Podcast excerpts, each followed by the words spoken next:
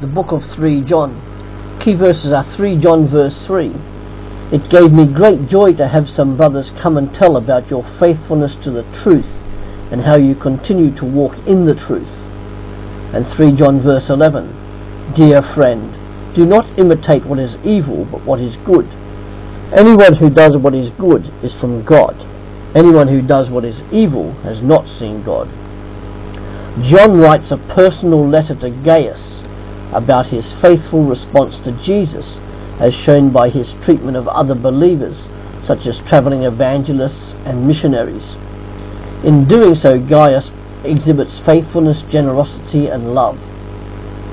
John condemns Diotrephes for being faithless, arrogant and contrary whilst commending Demetrius.